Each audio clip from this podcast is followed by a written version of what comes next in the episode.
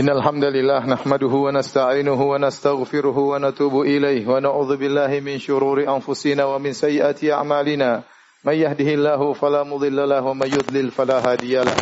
وأشهد أن لا إله إلا الله وحده لا شريك له. وأشهد أن محمدا عبده ورسوله لا نبي بعده. يا أيها الذين آمنوا اتقوا الله حق تقاته ولا تموتن إلا وأنتم مسلمون.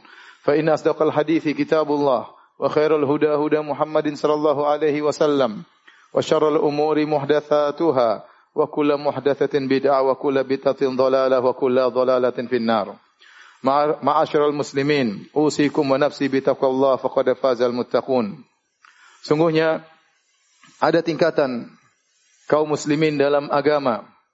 Tingkatan yang pertama adalah seorang muslim, tingkatan yang lebih tinggi yaitu seorang mukmin dan tingkatan yang tertinggi adalah seorang muhsin. Hal ini sebagaimana dijelaskan dalam hadis yang masyhur dengan hadis Jibril. Oleh karenanya tidak semua orang muslim mencapai derajat mukmin dan tidak semua orang mukmin mencapai derajat muhsin. Apakah itu muhsin? Muhsin adalah seorang yang melakukan al-ihsan. Tatkala malaikat Jibril bertanya kepada Nabi sallallahu alaihi wasallam, "Fa akhbirni anil ihsan." Ya Muhammad kabarkanlah kepadaku tentang ihsan. Siapa itu orang-orang yang muhsin? Maka Nabi SAW menjawab, Al-ihsan an ta'budallaha ka'annaka tarahu, fa illam takun tarahu fa innahu yarak. Al-ihsan adalah engkau beribadah kepada Allah Subhanahu wa taala seakan-akan engkau melihatnya. Dan jika engkau tidak bisa melihatnya, yakinlah bahwasanya Allah melihatmu. Ini derajat tertinggi dalam agama, yaitu derajat ihsan seorang berusaha mengamalkannya agar dia mendapat kedudukan yang tertinggi di sisi Allah Subhanahu wa taala. Yaitu yang pertama, dia beribadah kepada Allah seakan-akan dia melihat Allah. Maksudnya apa? Seakan-akan Allah hadir di hadapan dia. Seakan-akan Allah sedang berbincang dengan dia. Oleh karenanya Nabi sallallahu alaihi wasallam bersabda, "Inna ahadakum idza qama yusalli fa innahu yunaji rabbahu." Sungguhnya salah seorang dari kalian tatkala sedang salat dia sedang bermunajat dengan Allah Subhanahu wa taala. Dalam riwayat yang lain, fa innallaha qibala wajhi. Sungguhnya Allah sedang berhadapan dengan dia. Sehingga dia yakin bahwasanya Allah sedang dekat dengan dia, sedang memperhatikannya. Dia sedang berbicara dengan Allah Subhanahu wa taala, sedang memperhatikan gerak-geriknya. Maka ini akan beri pengaruh besar dalam kehidupannya. Dalam ibadahnya, dalam sikapnya. Jika dia tidak mampu menghadirkan hal ini, maka dia menuju pada derajat yang kedua fa innahu yarak yakinlah bahwasanya Allah Maha melihat dia di manapun dia berada. Untuk menghadirkan hal ini keyakinan bahwasanya Allah benar-benar perhatian terhadap kita. Maka hendaknya kita membaca ayat-ayat yang menjelaskan tentang maha luasnya ilmu Allah Subhanahu wa taala. Maha detailnya ilmu Allah Subhanahu wa taala. Allah berfirman ala ya'lamu man khalaq Bukankah yang menciptakan tahu tentang ciptaannya? Kita ini semua ciptaan Allah Subhanahu wa taala. Maka Allah tahu persis tentang apa yang kita lakukan karena kita diciptakan oleh Allah Subhanahu wa taala. Dalam Al-Qur'an Allah berfirman, "Wa indahu mafatihul ghaibi la ya'lamuha illa hu, wa ya'lamu ma fil barri wal bahr, wa ma tasqutu min waraqatin illa ya'lamuha." Sungguhnya di sisi Allah ada kunci-kunci ilmu gaib dan Allah mengetahui apa yang ada di lautan dan ada di daratan. Kemudian kata Allah, "Wa ma tasqutu mi waraqatin illa ya'lamuha." Tidak ada satu daun pun yang gugur, tidak ada satu daun pun yang gugur kecuali Allah mengetahuinya. Kita bayangkan berapa jumlah daun yang ada di alam semesta ini. Setiap daun yang gugur, Allah tahu tentang ilmunya. Kalau daun yang gugur, Allah tahu tentang daun tersebut. Bagaimana lagi dengan manusia yang dibebani untuk beribadah kepada Allah Subhanahu wa taala? Allah Subhanahu wa taala berfirman, "Wa ka'ayyim min dabbatin la tahmalu la tahmilu rizqaha, Allahu yarzuquha wa iyyakum." Betapa banyak hewan melata yang tidak bisa menanggung rizkinya. Allah yang menanggung rizki binatang melata tersebut dan juga menanggung rizki kalian. Kalau hewan melata, hewan yang tidak akan dihisap oleh Allah Subhanahu wa taala, Allah perhatikan, Allah tanggung rizkinya. Bagaimana lagi dengan manusia? Oleh karenanya Allah Subhanahu wa taala berfirman, Afaman huwa qa'imun ala kulli nafsin bima kasabat? Apakah Allah Subhanahu wa taala yang mengurusi setiap jiwa dengan apa yang dia lakukan? Ayat ini menjelaskan bahwasanya Allah mengurusi setiap jiwa secara detail. Tidak seperti kita lihat di manusia. Kalau di manusia ada seorang memiliki perusahaan, maka bosnya itu tidak bisa mengurusi seluruh anak buahnya, apalagi kalau anak buahnya jumlahnya ribuan, pegawai jumlahnya ribuan. Dia paling hanya bisa mengurusi manajer-manajernya, staf-stafnya. Adapun mengurusi anak buahnya yang jumlahnya mungkin seribu secara detail tidak mampu. Kalaupun dia mampu mengurusi manajernya dan stafnya, tidak selalu dia bisa mengurusinya. Adapun Allah Subhanahu wa taala berbeda. Allah Maha mengurusi setiap hambanya satu demi satu secara detail.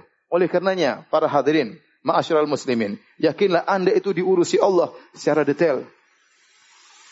Betapa sering kita berdoa kepada Allah, Allah mengabulkan doa kita. Betapa sering terbetik dalam benak kita sesuatu, Allah hadirkan keinginan kita. Berarti Allah tahu gerak-gerik hati kita.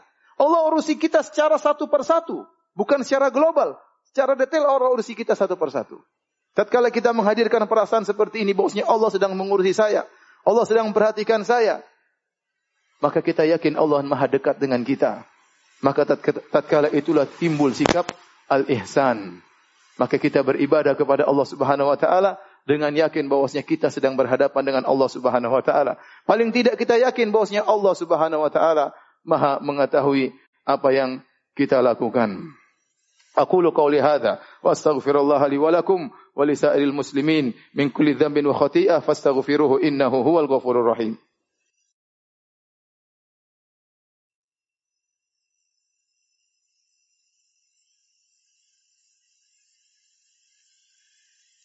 Alhamdulillahi ala ihsani wa syukru lahu ala tawfiqihi wa amtinani wa ashadu an la ilaha ilallah wahdahu la syarika lahu ta'ziman li sya'ni wa ashadu anna muhammadan abduhu wa rasuluhu da'ila ridwani Allahumma salli alaihi wa ala alihi wa sahbihi wa ikhwani ma'asyiral muslimin jika seorang telah mencapai derajat ihsan maka sangat mudah baginya untuk ikhlas kepada Allah subhanahu wa ta'ala. Kenapa setiap dia bersikap setiap dia beribadah Ya, setiap dia bermuamalah, dia yakin Allah sedang memperhatikan dia secara detail.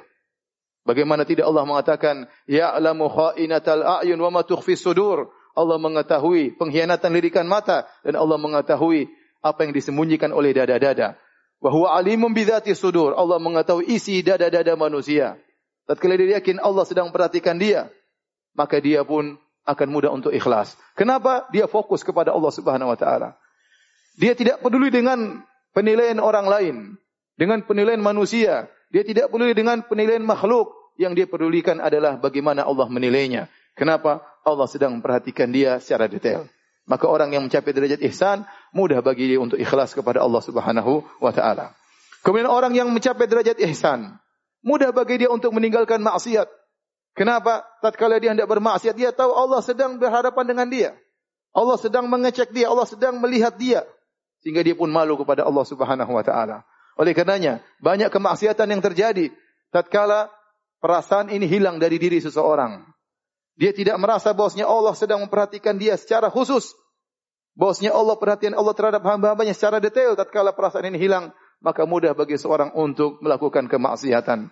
Oleh karenanya, Allah pernah menceritakan bagaimana orang-orang musyrikin mereka mudah melakukan kemaksiatan karena hilang dari mereka perasaan ini. Apa kata Allah Subhanahu wa taala? "Wa ma kuntum tastatiruna an yashhada 'alaikum sam'ukum wala absarukum wala juludukum, walakin dhanantum anna Allah ya'lamu la ya'lamu katsiran mimma ta'malun."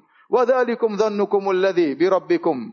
Wa dzalikum dhannukum bi rabbikum alladhi ardakum fa asbahtum minal khasirin. Kata Allah Subhanahu wa taala, kalian tidak bisa bersembunyi dari persaksian ya pendengaran kalian, dari persaksian, penglihatan kalian, dari persaksian kulit-kulit kalian yang menyerang kalian pada hari kiamat kelak. Tapi kenapa kalian melakukan kemaksiatan? Walakin dhanantum anna Allah la ya'lamu katsiran mimma ta'malun. Wa dzalikum dhannukum alladhi bi rabbikum ardakum. Akan tapi dahulu kalian bermaksiat karena kalian menyangka Allah tidak tahu kebanyakan yang apa yang kalian lakukan. Artinya ada hal-hal yang mereka lakukan mereka menyangka Allah tidak lihat. Mereka menyangka Allah lalai. Ini yang buat mereka berani untuk melakukan kemaksiatan. Nah, tatkala seorang mukmin telah mencapai derajat ihsan dan yakin bahwasanya apa yang dia kerjakan, apa yang dia lihat, apa yang dia dengar, apa yang dia tulis, apa yang dia bicara, apa yang dia torehkan dalam tulisan, apa yang dia komentarkan semuanya dilihat oleh Allah, diperhatikan oleh Allah, maka dia akan berhati-hati.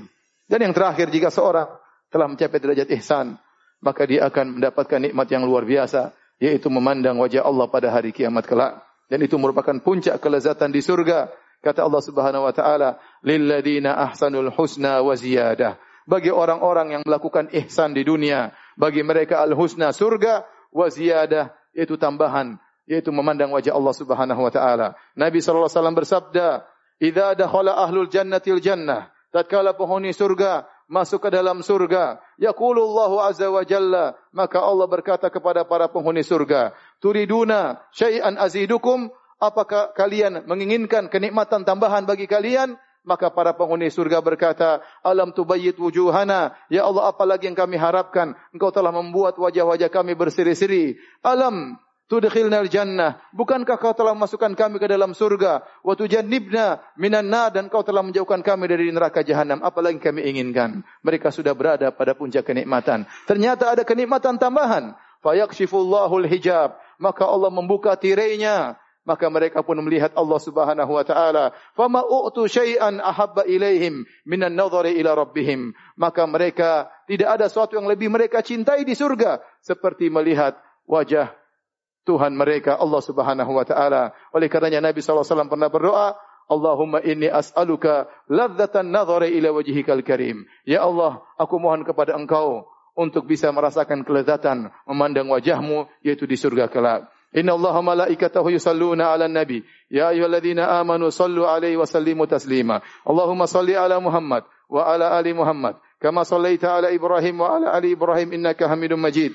Wa barik ala Muhammad وعلى آل محمد كما باركت على إبراهيم وعلى آل إبراهيم إنك حميد مجيد.